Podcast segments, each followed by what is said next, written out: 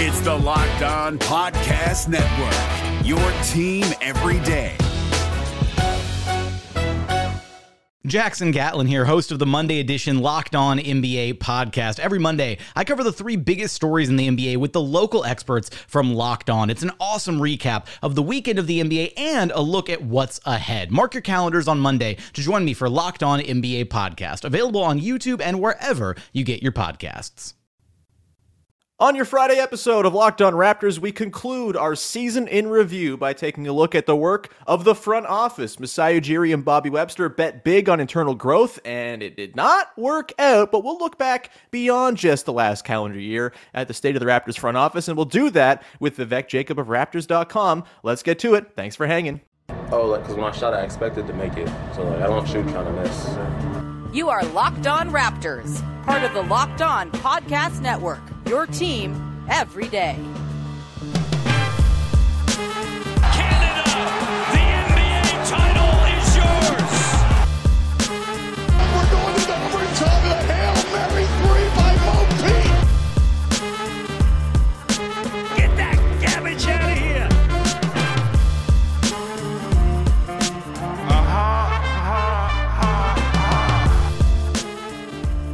What's going on? And welcome to another episode of Locked On Raptors, part of the Locked On Podcast Network, your team every day. It is Friday, May the 5th, and I'm your host, Sean Woodley. I've been covering the Toronto Raptors now for nine seasons on various platforms. You can find all of my work over on Twitter at Woodley Sean. If you're still using Twitter, you can also go to Instagram, follow the show at Locked On Raptors, and most importantly, jump onto the Locked On Raptors Discord server so you can come hang out. We're talking all sorts of stuff. The level of unhinged going on in the fake trade sickos channel on the Discord, Big V knows he's in there. It is wild. So go and uh, check it out. It's a lot of fun on the Locked On Raptors Discord. A great little community around the show that is much better than being on Twitter all the live long day. Uh, you can also go and support the show by following, subscribing, rating, reviewing for free on your favorite podcast apps and on YouTube as always. You can also find us now on Sirius XM. So go get the Sirius XM app and find us there as well. All right. On today's show, we conclude season in review time. Next week, we turn the page. We start looking ahead. We talk more about the coaching search, the draft, all that good stuff.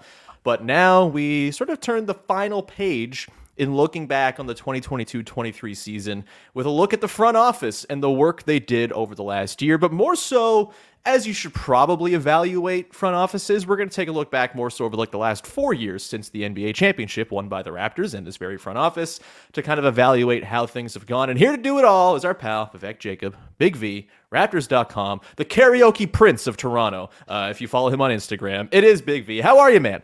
I'm doing great. Um, heck of an intro. Was not expecting that. Appreciate it. Um, That's just yeah. for the real heads who follow you on IG as well. Like they'll, they'll know that reference for sure. yes, yes. Uh, yeah, man. I feel like we haven't chatted in a while, so I'm looking forward Uh-huh. to it.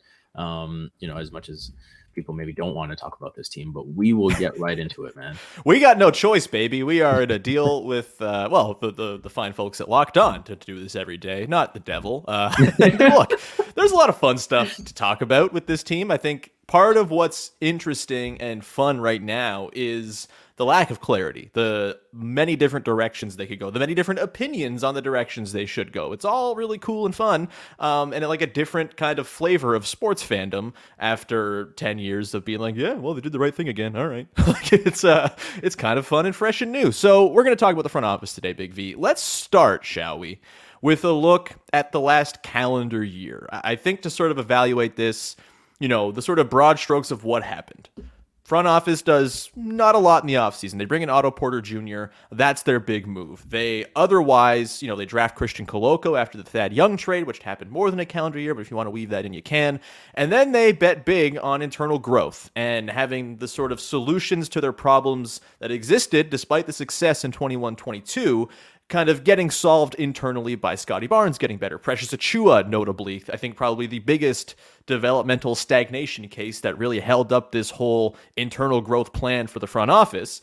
And then you could argue they waited too long to address the biggest glaring need, which was the need for an actual center. Um, you know, the early season signs with Christian Koloko on the floor suggested, oh, you put a real rim protector on this team, and they're going to be pretty awesome on defense in particular. Uh, and it took them until the deadline to get Jakob Poeltl. Multiple factors there. Of course, you can't just make a trade because you want to make a trade. Two sides got to play ball. The Spurs probably were incentivized to wait for the best offer, uh, but ultimately they kind of came off their original asking price that was reported of two first round picks. So good on the Raptors for waiting, I guess. But all told, they make that move. It's 26 games left in the season. They're definitely better after the deadline. They lose in the play-in, as we know. Uh, how would you sort of evaluate this last year of maneuvering by the Raptors front office? You can weave in the sort of Jeff Dowtin stuff if you want as well, although I don't necessarily think that's any sort of black mark upon their record um, in the grand scheme of things. We're talking about two-way guys here and not sort of franchise-altering shifts, but just sort of general impressions the last year or so. Do you have like a letter grade you'd give to the work they did? It's always hard to grade on a one year sort of criteria for a front office. But what are you thinking about as you reflect upon the last calendar year for the Raptors front office? Yeah, I would probably go with, you know, a C, maybe a C minus. Mm. Uh, I think when evaluating this offseason, I think part of what you also look at is the Thad Young deal. Yeah. And, you know, we, we, we're always saying, hey, we got to wait to see how the picks play out. And so, you know, you gave up the 20th pick in that deal. You end up with the 33rd pick, right? You get Christian Koloko. Um, but you know, who's to say you, you you don't end up with, you know, Walker Kessler or, you know, Christian Braun or, you know, someone like Sure. that. Who's to Um, say they also don't just draft Christian Koloko at 20, though, right? Like, Yeah, and then then that would still be a mistake. If you, Yeah, you- fair. if, if you had the 20th pick and you took Koloko over Kessler, that would be a mistake. Um, I guess, like, do we know that, though? Like, Koloko's in, like, yes, he wasn't as impactful as Kessler was this year, but the careers are not made on rookie seasons. And no, but Kessler got a lot like to he's offer. going to be phenomenal. Sure. Lots Like- of guys look phenomenal as rookies, and then it doesn't always pan out. Like, I feel like we don't know yet the sort of like, do I think the Raptors are going to come out as like clear winners in that trade? Probably not, but does it come out as like a 60 40 wash in all likelihood? I kind of think so. Like, I, I think Yeah, so we agree to disagree. That's fine. Fair enough. my take. I'm giving my Yes. take. So uh, yeah, so I, I- I think when you look at that deal, that was um, uh, you know neither here neither there in terms of getting that Young, um, Mm-hmm. and really you know what did that really do for the team? Um, and Drop so, Joel Embiid's ass in the playoffs. I can tell you that. Yeah. yeah. Uh, and so I think when you even take in the information that they've given, you know, with regards to, hey, you know, what's what's the big deal? Forty one wins, forty eight wins. If it's not, you know, so then Mhm. okay, why why did you pull pull the trigger on a deal like that, right? Sure. Um, and so I think I I look at that deal and question it. Um, then you know, uh, you look at the trade deadline. Um, I think they've put more pressure on themselves. I don't think anyone's really debating that in terms of threading the needle this offseason.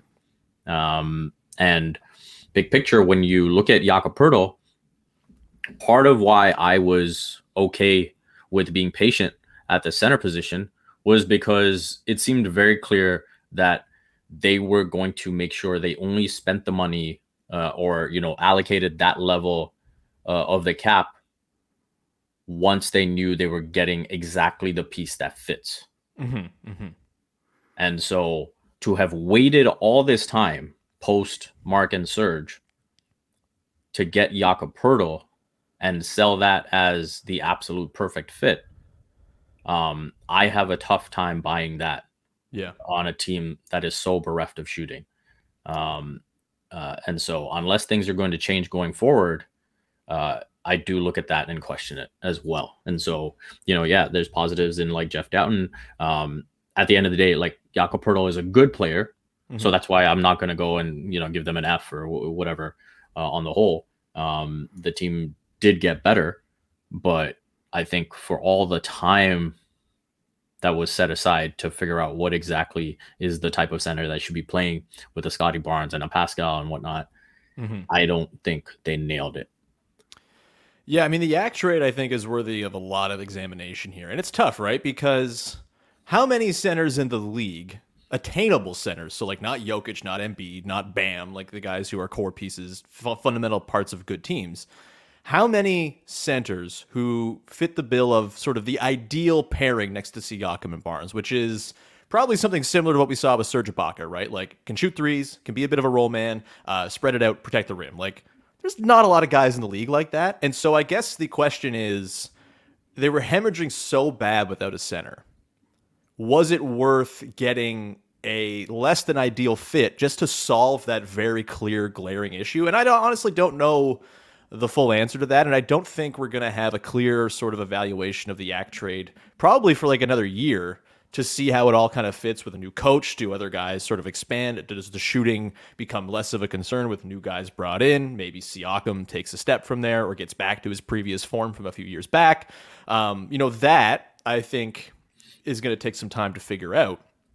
But I, I ultimately think like there is a world in which the Yak trade goes down as like maybe the worst thing the front office has done. I don't think it will because the cost is not like oh first round. I don't care about the first round pick. The 2024 draft, by all accounts, seems like it sucks, and so I'm always going to be on the side of get good players with your draft picks, whether that's drafting good players or trading for good players. I don't really think there's all that much of a tangible difference. I want good players on the basketball team. Jakob Poeltl's a good player.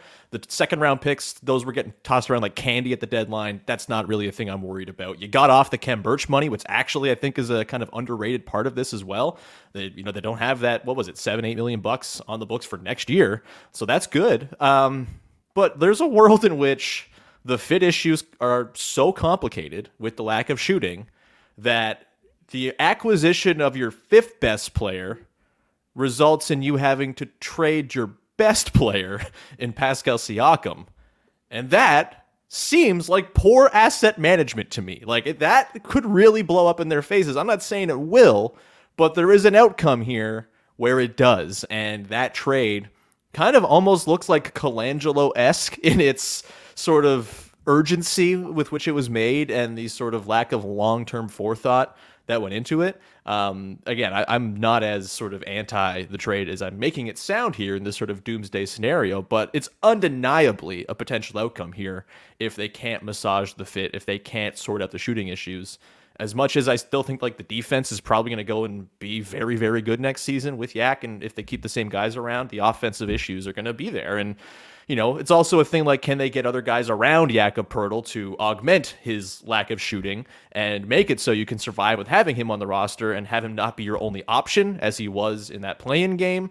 There's a lot that goes into this, but that Yak trade, it's the biggest thing they did this year. It's one of the bigger moves they've really, really ever made as far as just like boldness and assets going out.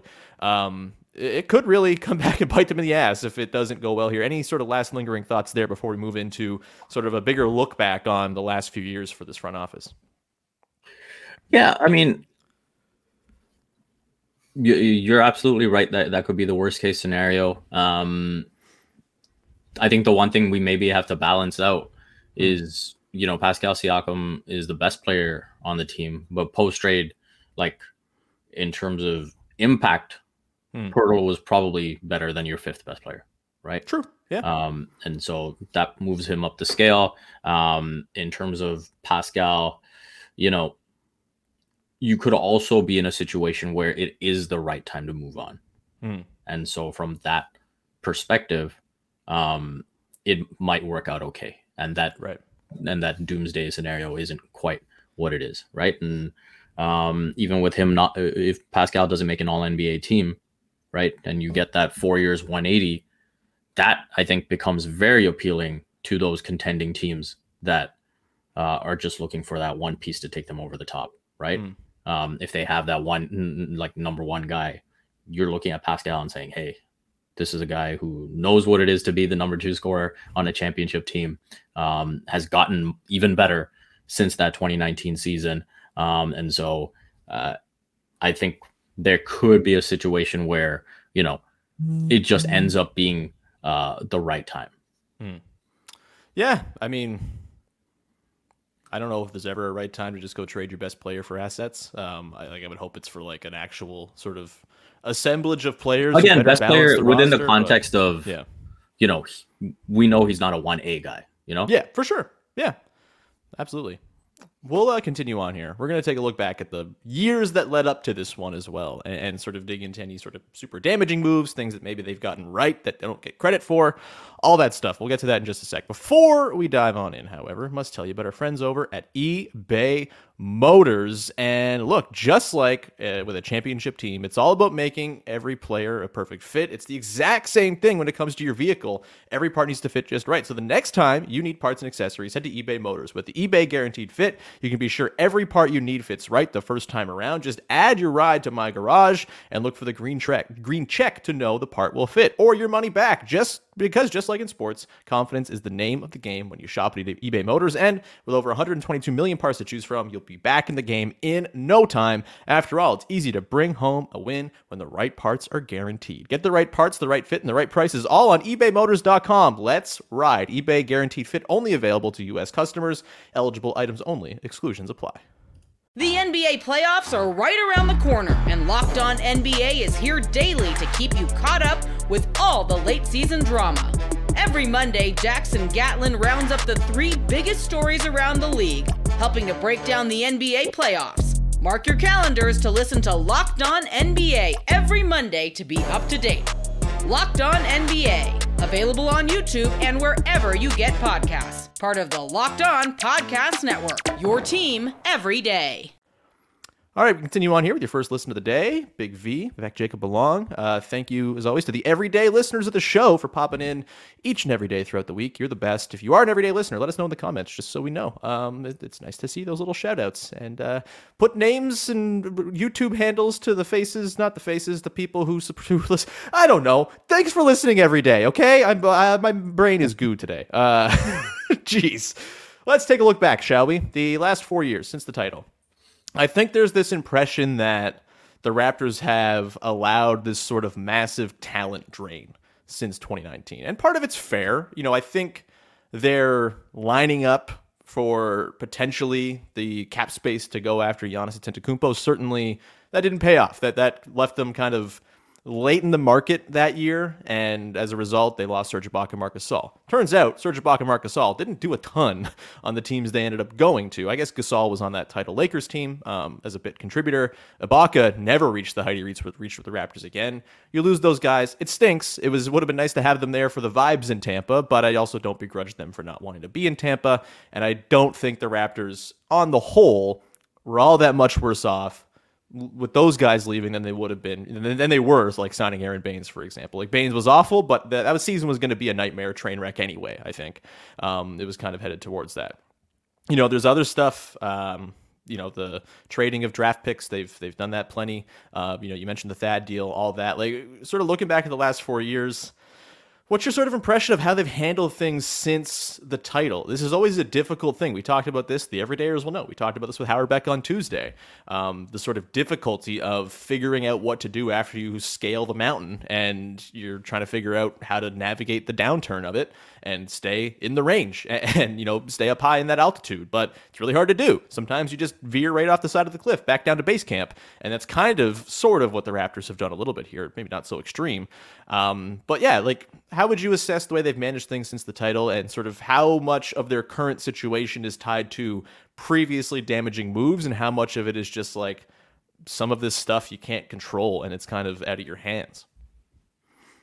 Yeah, so in terms of the stuff you can't control right off the top, Kawhi Leonard, Danny Green, like yeah, you everything you could control you did, right? You literally mm-hmm. won the championship, showed everything you needed to show on the court to convince Kawhi uh, that this was the place to be. You had every type of offer on the table for him one year deal, five year deal, whatever you want, mm-hmm. you know. Um, and he elected to move on. And, you know, the Raptors didn't have uh, the cap room to sort of maneuver themselves out of that. Um, obviously, Danny Green moves on as well, wins the title with the Lakers. Um, and then you go into that season and you do extremely well right? Like mm-hmm. even with the way uh you know the pandemic impacted uh not only not having home court but also you know we saw the effects on Pascal um you still were a shot away from the East Finals mm-hmm. right so i- i- it's hard to really have complaints about that season. And then you are one of 30 teams that gets relo- relocated. And now Yeah. you have to go into negotiations with free agents, pending free agents, uh, the offseason, all of that with that situation. That's not an appealing situation for anyone to deal with. No. And I guarantee you, if the Raptors were still in Toronto that season, one of Marc or Serge would have been back. Yeah. And um, yeah, we, we can talk about, you know, how much they would have contributed and what level they would have dropped to, but that also would have helped in the transition Mhm. uh, in that center position at least. And so um, I don't really have much to criticize uh, with the 2020 offseason. That was just an impossible hand that they were dealt. Um, Taking Malachi Flynn over Desmond Bane, we could. yeah, yeah, no, absolutely. You you criticize, you know, even heck, at, at this point, you'd rather have Tillman than Flynn, right? So I mean, I was calling for Tillman draft night, baby. I was Right. a Tillman hive over here. yeah, um, and so uh, I think all of that uh, that part can be criticized, um, but also there were things that impacted their ability to draft, right? Like Sure. again, like not being able to bring people into OVO uh, and Mhm. work out these rookies, right? And like just trying to go off whatever you had at the time. And so that competitive advantage that they've had in that regard was taken away. And you know, you, you can fail, you can criticize them for failing with the circumstances dealt, but it is what it is, right? Mhm. Um, and so, sorry, All good. uh, yeah. So you look at the situation after that, then you draft Scottie Barnes. I don't think anyone's complaining about that. Uh, Nope. You look at um, this past off season. Now there are more things to criticize, right? And so, uh, on the whole, I think the majority of it comes down to that center position. Uh, and I think probably as a whole, they have um, been so hell bent on that six eight six nine prototype that the experiment, the vision, all of that has got them into this predicament now. I'm glad you brought that up because I think that there's two sort of small undercurrent things, not big flashy acquisitions or transactions that I think are kind of the the two things I take the most issue with. One is the sort of boxing themselves in with we're going to have all these guys who are the same size. We're going to play these weirdo lineups and it left them being not versatile at all, like not having alternate styles of play, which I think we saw during their championship run that might be the single most important thing to have in order to get through four rounds into playoffs is you have different looks. You can mix and match and tinker based on the opponent and the matchups and what's working and what's not. And they had a deep well of guys they could go to and different looks big lineups small lineups in in between lineups galore they didn't have that the last couple of seasons. They didn't have that this year. They didn't have it in the even the successful 48 win season the year prior. It was kind of just like we got this one size fits all freak style, and it caught teams more off guard last year than it did this this past season. And I I think that the sort of roster issues are very much tied to targeting players of that size and build, and not targeting enough hard skills, like things that are that's a translatable NBA skill that someone can apply. We talked about this yesterday with Delano Banton.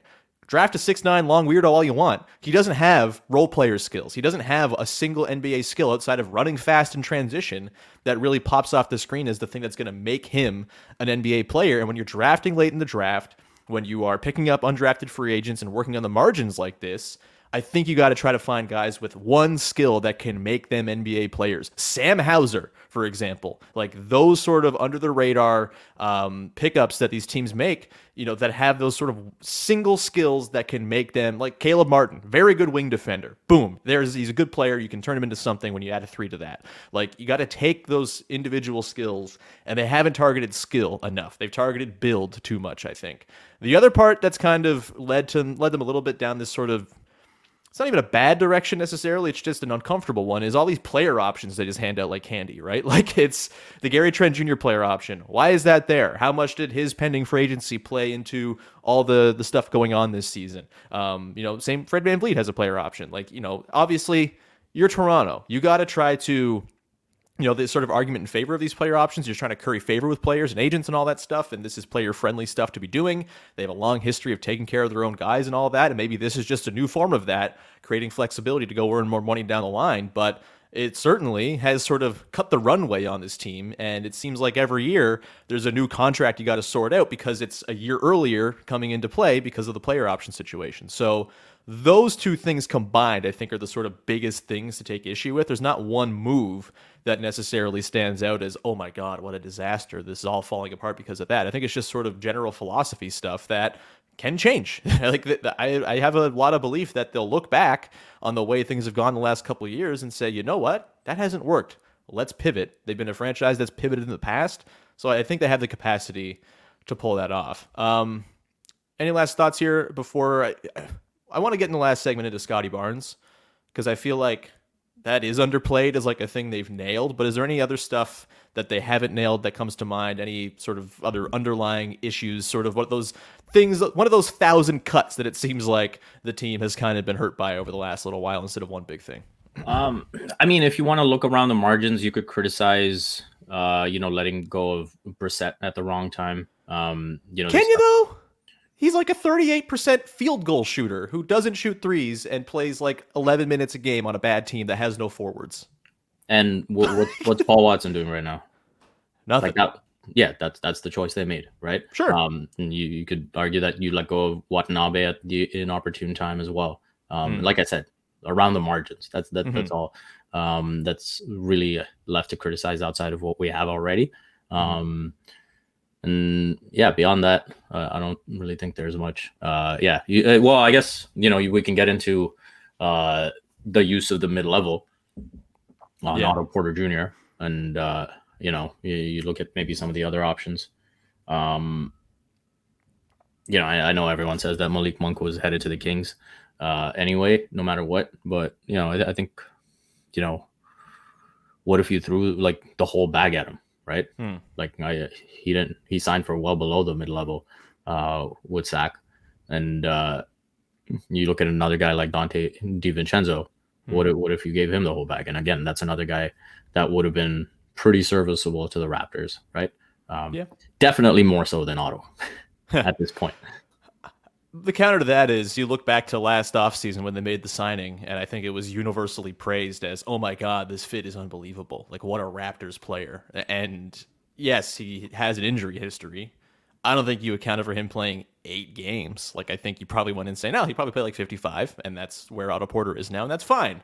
Uh, I don't know how much you can blame the front office for him dislocating his toe and having it ruin his season. Like, it, and even it goes back to like Aaron Baynes. When Aaron Baynes was signed, that deal was like pretty universally praised as well because he was coming off an awesome year with Phoenix, great sort of close to the year for him, and everyone's like, "Oh, this is perfect." Like it's not ideal, you lose your centers, but like as far as stopgap guys go, Aaron Baynes is perfectly fine. And then it just didn't work out, and so I have a hard time getting too critical of mid-level stuff because I feel like it's always a 50-50 proposition. There's a reason players are available for the mid-level exception. It's because their other other teams were like, "Yeah, we're good." Like it's always kind of a flawed market, and so I think the process on those signings was perfectly sound. Yeah, Malik Monk would have been nice. I don't know if that was attainable or realistic. Sure, would have been awesome to have him on the team. I'll give you that for damn sure. But I, I just think the mid-level game is so dubious and fraught with blow-up potential anyway that that's not a thing that I look at as like a reason they're in their current predicament necessarily. But you're right, like lots of stuff on the margins just hasn't gone their way of late. We're going to come back on the other side. I want to talk about Scottie Barnes to close and just the idea that it's not as bad as it seems, I guess. We'll get to that in just one sec. Before we do that, however, Locked On Leafs, go check them out. The Leafs down 0-2, not so good, feeling not great, but Mike and Dave over on Locked On Leafs do a great job of making it all make sense. So go check them out over on Locked On Leafs, wherever you get your podcast each and every day. The NBA playoffs are right around the corner, and Locked On NBA is here daily to keep you caught up with all the late season drama. Every Monday, Jackson Gatlin rounds up the three biggest stories around the league, helping to break down the NBA playoffs. Mark your calendars to listen to Locked On NBA every Monday to be up to date. Locked On NBA, available on YouTube and wherever you get podcasts. Part of the Locked On Podcast Network, your team every day. All right, Big V. Scottie Barnes. Do the Raptors get enough credit for nailing that pick? Because it kind of seems like they nailed that pick, and it's just sort of glossed over in the ah, with the front office. Like they're they're screwing up bad. They've lost their fastball. Like for two years, less than two years on the calendar since that pick was made. Everyone and their mom was Jalen Suggs. Jalen Suggs. Give the baton from Kyle Lowry to Jalen Suggs. They don't take Jalen Suggs. Jalen Suggs has been actively bad in his first two seasons. He's had flashes here and there. Obviously, he still has a chance to be a good player. All, always applies to a, a very young second year player. But, like, seems pretty clear they did all right with the Scottie Barnes pick. Since the 21 draft, he is second among that draft class in win shares behind only Evan Mobley. Trey Murphy is third. Um, I think if the Raptors had swung for Trey Murphy, Murphy at four, everyone would, would have melted down and lost their minds, probably. Um, you know, Franz Wagner looks very good. I kind of think the upside on Scottie still remains much higher than Franz Wagner. Franz is going to be a very good player on good teams for a long time. Scottie could be a great player. Um, you know, I'm not looking at anyone in that draft class who I'm like, damn, I really wish the Raptors took them at four. And that feels like kind of the most important decision they've made in the last four years, and they crushed it, it seems. Am I overstating how well they nailed that pick? Or is this something that maybe they should get a little bit more credit for as a very good thing that has set the direction of the franchise in a much better direction than it would have been had they drafted Jalen Suggs? Uh, you know, with all of the sort of limitations that I think were pretty clear in his game and were widely regarded upon, like remarked upon before the draft ever even happened. Um, yeah, like they did pretty good with this, no? yeah, but I don't, I don't know um, that I've seen anything that suggests that the front office doesn't get credit for the pick. Like, I, I guess I just I think when yeah. you look at the fact that uh, like pretty much you, you, know most of the fan base is like, hey, give the keys to Scottie. You know he's amazing, this and that. and last year there were a whole bunch of apologies saying, oh, okay, sorry for doubting Masai and Bobby. Like, mm-hmm. um, you know, we saw a lot of that. You know, as Scottie uh, got going, and so I don't know if they don't get credit. I, I think it's just like looking at the overall situation right now, like four years post championship, and saying we don't know the direction of this team. Hmm. Yeah, I mean, the direction is a Scottie Barnes driven direction. I think like that's sort of.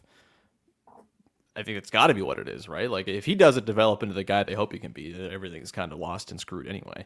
Um, but yeah, I, I guess the way what I'm trying to say is it feels as though the the nailing the Scottie Barnes pick, which I think they nailed it. Like I think that's a fair thing to say. Yeah.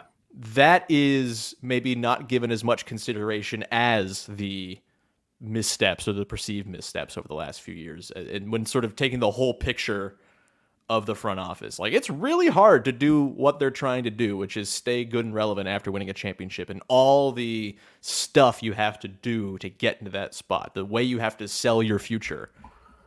The fact that they didn't have to sell their future to, to kind of win that title in a super like they didn't they don't all their picks aren't owed by some team uh, in the interest of winning the title or anything like that. Like they obviously got super lucky with the Kawhi circumstance and all that, but like I just it doesn't feel like it's as bad as it actually feels or is sort of thought about right now, right? Like the whole state of the franchise. I, I I guess I'm having a hard time differentiating the Raptors between any other team that's just kind of stuck in this sort of middle of the league, which, as we talked about earlier this week with Howard, it's like 75% of the teams. Like, they're not special in their struggle. Everyone's kind of going through this similar how do we take the next step from this spot to the upper crust of the league?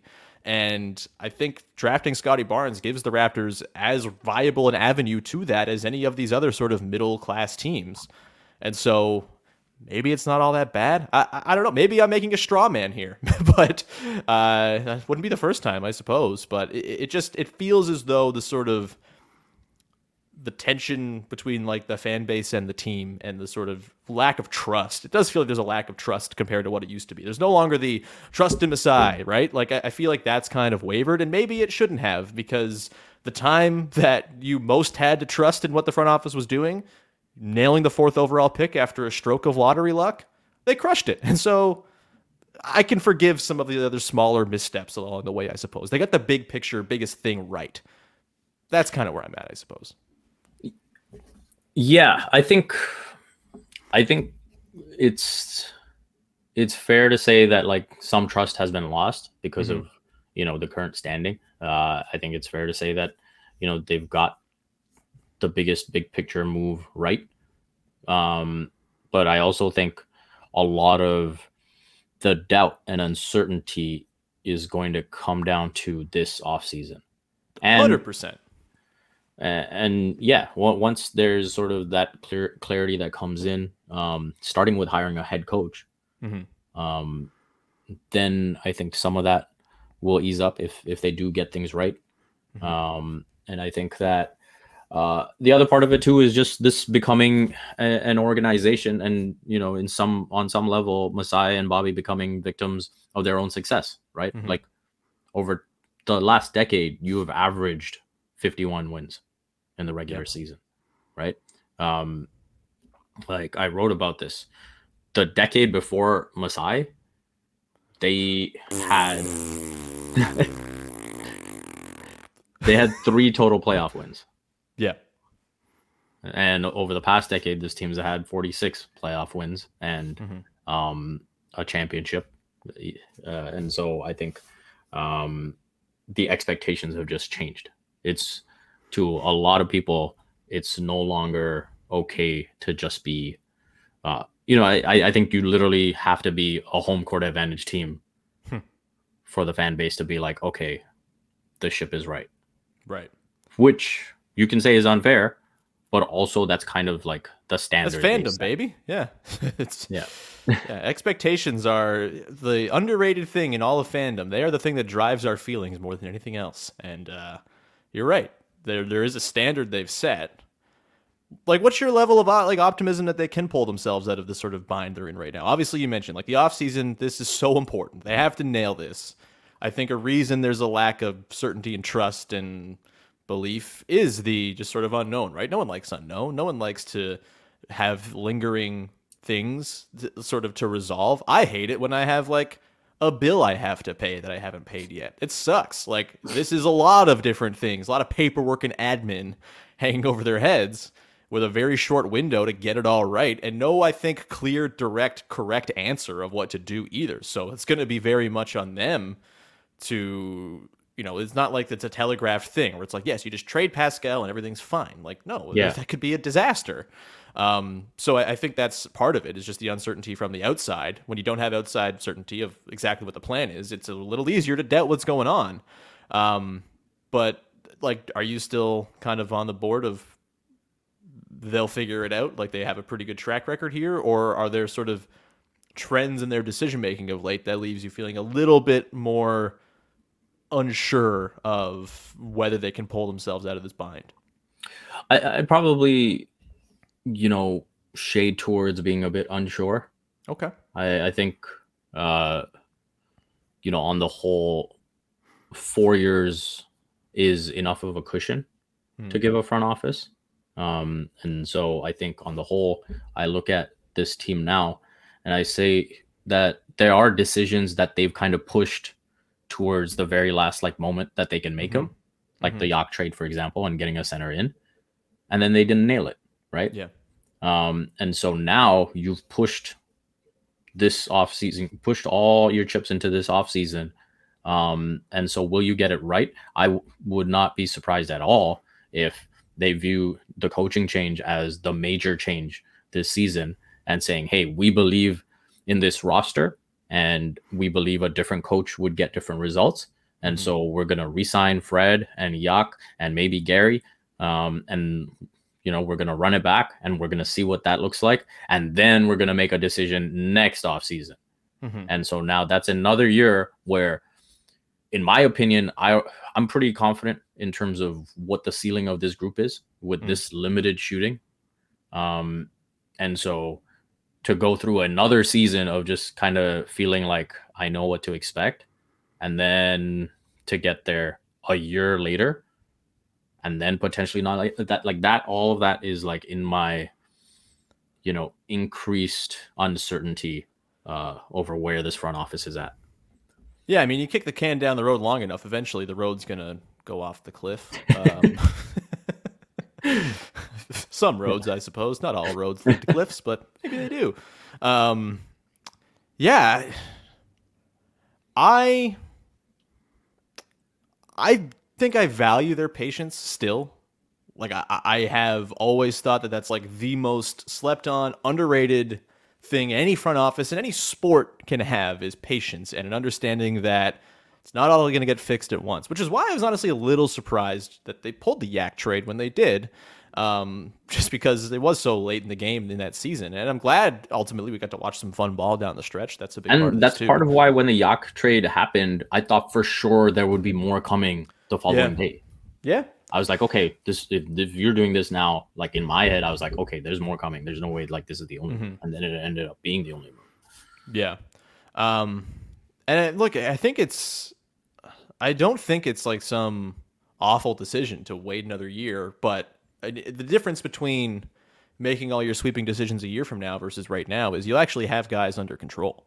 Yeah. And you'll be able to trade them, and teams will have cost certainty. They'll be signed on deals signed this summer. And as the cap goes up, the deals signed this summer, I think are going to age really nicely, honestly, and, and will be movable as you go forward. Um, you know, barring this whole local sports network thing not uh, totally cratering league re- league related revenue, but um, you know, I, I think they'll figure their way around that. They've got gambling money, they got new TV deals, all this stuff like that. They'll like the cap's going up, and so I think. You know, if they get to this point, if they lock in other guys this offseason and they're like, all right, we're to kick it down one more year. And then a year from now, they're like, what if we kick the can another year? Then I think, like, okay, enough kicking. All right. Like, let's just figure this thing out. You've got all these guys signed. Let's go and make a, an actual sort of decision on this core. But right now, I think the best option probably is to just run it back and see what you got with guys under contract. And maybe the new coach is what changes this whole thing and it revolutionizes the team. You get Christian Koloko a year further along. He's giving you real minutes off the bench. Maybe you flip Boucher for uh, an effective bench guard or wing. Um, you have your 13th overall pick. Maybe you get someone who can contribute ish right away. You're not going to get someone who's be going to be a positive player necessarily right away, but plenty of good players have been drafted 11 12 13 14 in the draft of late. Jalen williams uh, devin booker donovan mitchell going down the list. There's always good players in that range. Um, you know it depends on the quality of the draft class etc but like they stand a good chance of getting a real contributor at 13 and then from there i think you have enough stuff to in theory support a more effective team next year a better environment to actually kind of know what you have if that Right. makes sense and then you'll be able to make a more sort of informed decision a year from now. I know no one wants to hear it, like waiting a year to make all these calls, but they've kind of put themselves in a spot where what else are they supposed to do? Yes, there are Yeah. sign and trades out there, but it's hard to find sign and trades. Yeah, and like two wrongs don't make a right. Yeah. So it's yeah, like you can't lose them for nothing. exactly. So Yeah. I think the I think the easiest way to sum up how I feel is in, terms of showing like my confidence level in the front office Mm. and you know the uncertainty is like if this were another front office with the Mm. list of moves that they've made in the last like three four years, Hmm. um, I would be far more nervous. Sure. So the fact that I'm only shading towards like a bit of uh, uncertainty, hmm um, I think is a credit to the front office because I think if, if if you were to just list out all the moves and say, hey, put you know the Charlotte front office or who, whoever you want in there, right? Mhm. I would be like, this is a nightmare. Yeah, I, I mean, I don't know if I'd quite go that far, just because I don't actually think the situation's as bad as it's sort of painted to be, just in general. But yeah, it, hasn't been their best work of late, and it'd be nice if they could kind of get back to their old wisdom of winning every single trade hilariously and laughing and pointing at the teams they fleece. Uh, what a sweet time that was, man. Um, we'll leave it there for now. We kind of covered a lot here. I don't know if anyone got anything out of this. This was uh, wide ranging. I don't think we were talking about anything anyone didn't know, but I think it was nice to just kind of have a bit of a therapy sesh. Round out the season. One last look at all that went wrong before we set our sights on the future and the draft and all that stuff beginning next week. You'll be along next week, Big V, as you always are. Anything you want to promote for the good people out there? Usual stuff, raptors.com, and you can follow me on Twitter at Vivek M. Jacob. Thanks for having me again. Of course, buddy. All, always welcome. You always make the show better and handsomer. Uh, it's great. Um, next week, by the way, Tuesday, Karina Mustafa, our wonderful pal from over at, uh, I mean, everywhere these days. Uh, enjoy basketball, uh, homestand. It's all, it's, she's, everything's coming up. Karina, she's going to be on the show Tuesday. We're going to talk about Becky Hammon a little bit. And of course, next Saturday, WNBA in Canada. Oh my God, going to be awesome. I'll be there. I'm super excited. Uh, so we're going to talk about that a little bit and potentially Toronto expansion in the WNBA as well. So that's Tuesday. Um, then we'll plot out the rest of the week as we go. I'm sure we'll get our pal Rafael Barlow in at some point soon to talk draft guys. And uh, please join the Locked On Raptors Discord. It's in the description, the link. Please jump on in there. Would love to see the fine folks in there talking ball, talking Zelda Tears of the Kingdom. Boy, oh boy, very excited for that game. Uh, week today, baby. Week today. And then no one's ever going to see me for five months. Uh, we'll leave it there. Thank you so much for tuning in, making us your first listen. And uh, again, thanks as always to the everydayers. We'll talk to you again on Monday. Have yourself a wonderful weekend. Thanks for hanging.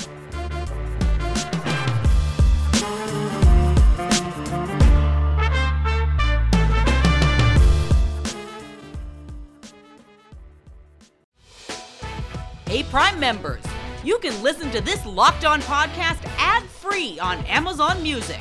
Download the Amazon Music app today.